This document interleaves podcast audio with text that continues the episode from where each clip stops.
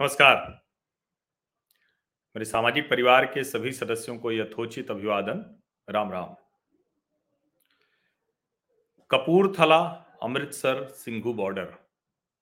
यहाँ जो कुछ भी हुआ और दुर्भाग्य ये कि ये सब गुरुओं की गुरु ग्रंथ साहिब की बेअदबी के नाम पर हुआ।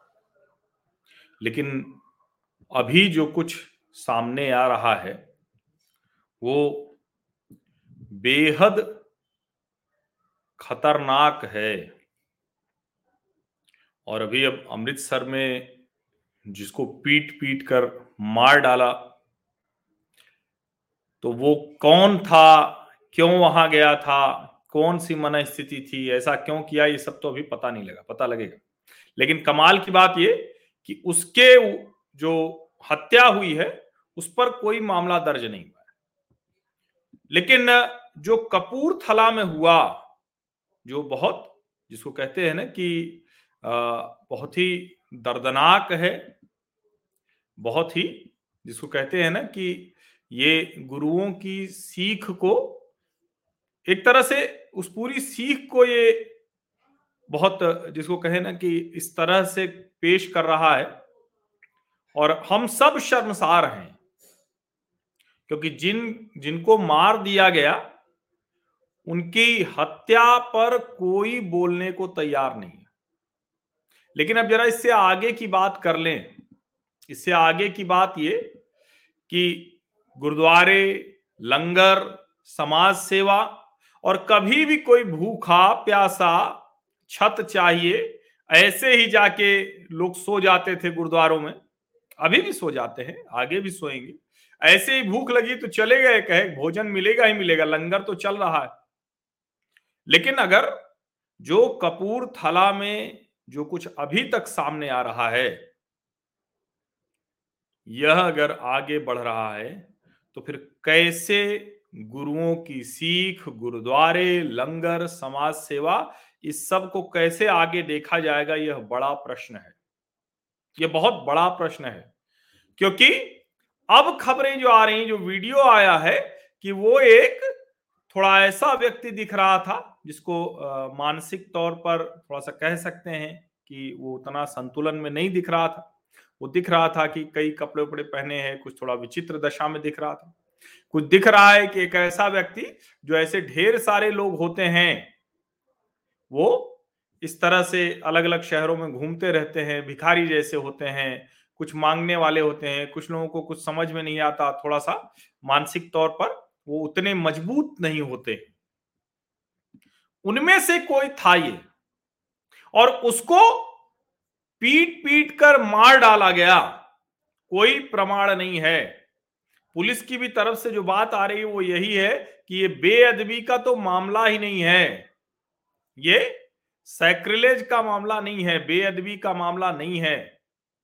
तो सवाल ये है कि अगर ये बेअदबी का मामला नहीं है तो क्यों मुख्यमंत्री पंजाब चरणजीत सिंह चन्नी, क्यों पंजाब कांग्रेस के प्रधान नवजोत सिंह सिद्धू और जितने भी नेता थे, वो सब के सब क्यों इस बात पर चर्चा भी नहीं कर पा रहे हैं?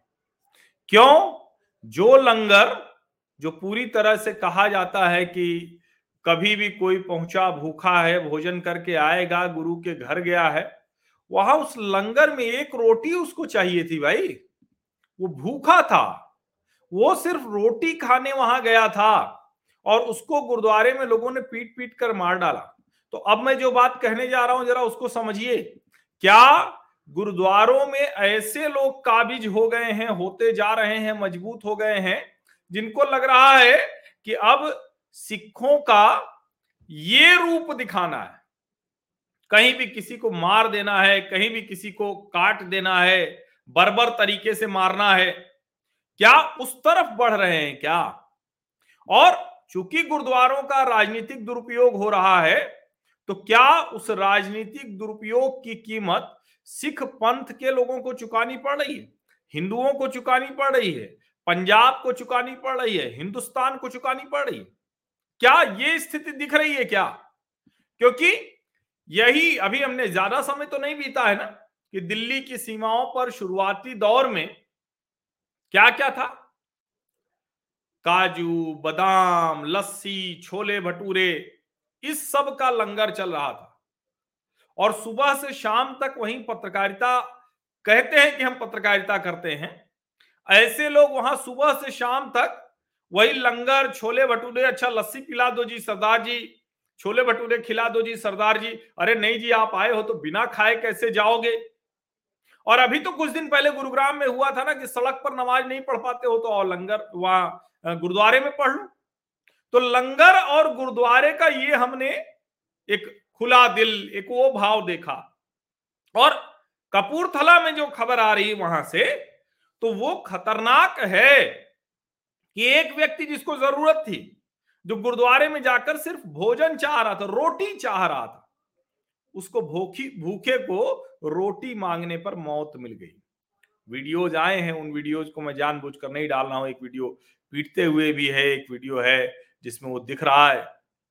अब सवाल यही है कि ये जो जिस तरह की प्रतिक्रिया दे रहे हैं लोग, जिस तरह से जिस तरह से कहा जा रहा है और जिस तरह से खुलेआम धमकियाँ दी जा रही मैं आपको बताऊँ कि, हालाँकि मैं एक बात और कहूँगा कि ऐसे जो लोग, जो सोशल मीडिया पर अजीबो गरीब कुतर्क करते हैं, उनसे बहस से भी बचना चाहिए, क्योंकि वो तो यही चाहते हैं कि इस तरह की विभाजनकारी चर्चा हो, उसी पर बात होती रहे। तो उससे बचना भी चाहिए और प्रयास करके ऐसे लोगों को इतना अवसर इतना स्पेस नहीं देना चाहिए कि उनकी बात वो फिर से लोगों को लगे कि अरे नहीं नहीं, ऐसी चीज़ें चल रही हैं समाज वो समाज में कहीं है नहीं। वो जो आदमी ये कह दे कि हम हिंदू थे या मुसलमान थे, हमें पता नहीं। ऐसी टिप्पणियों की चर्चा भी नहीं करना चाहिए।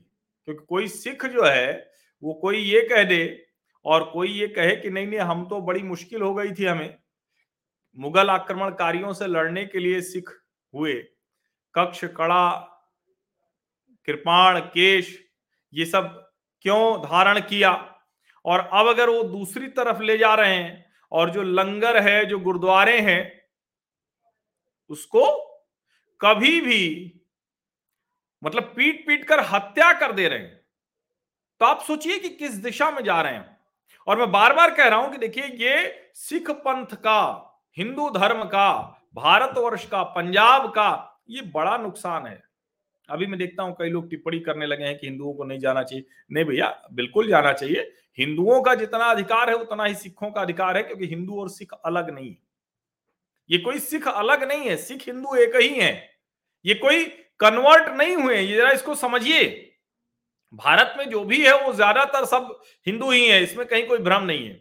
लेकिन मुसलमान मतांतरित हुए हैं।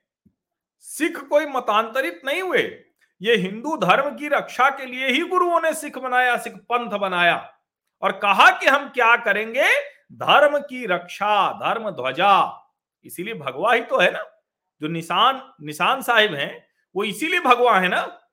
और इसीलिए जो गुरुबानी है, उसमें एक ओंकार कौन है? इसमें रामकृष्ण शिव। उनका ज़िक्र क्यों है?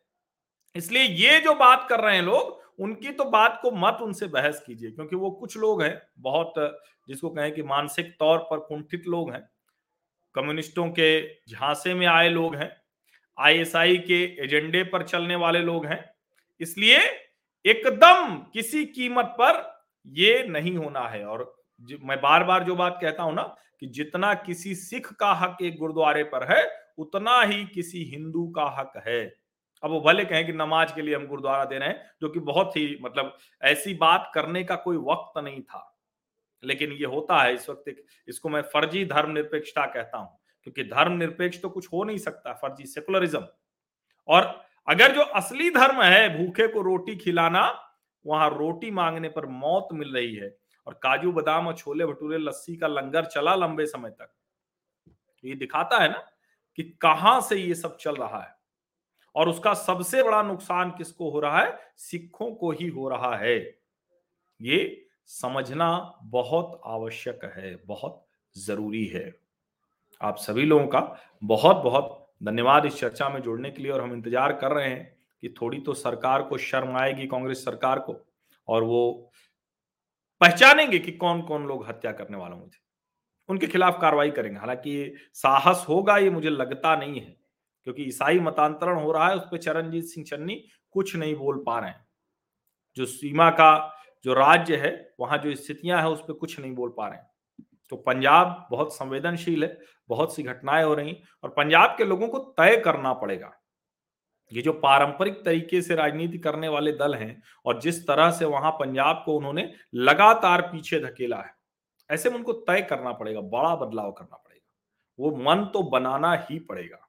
बहुत बहुत धन्यवाद आप सभी लोगों का।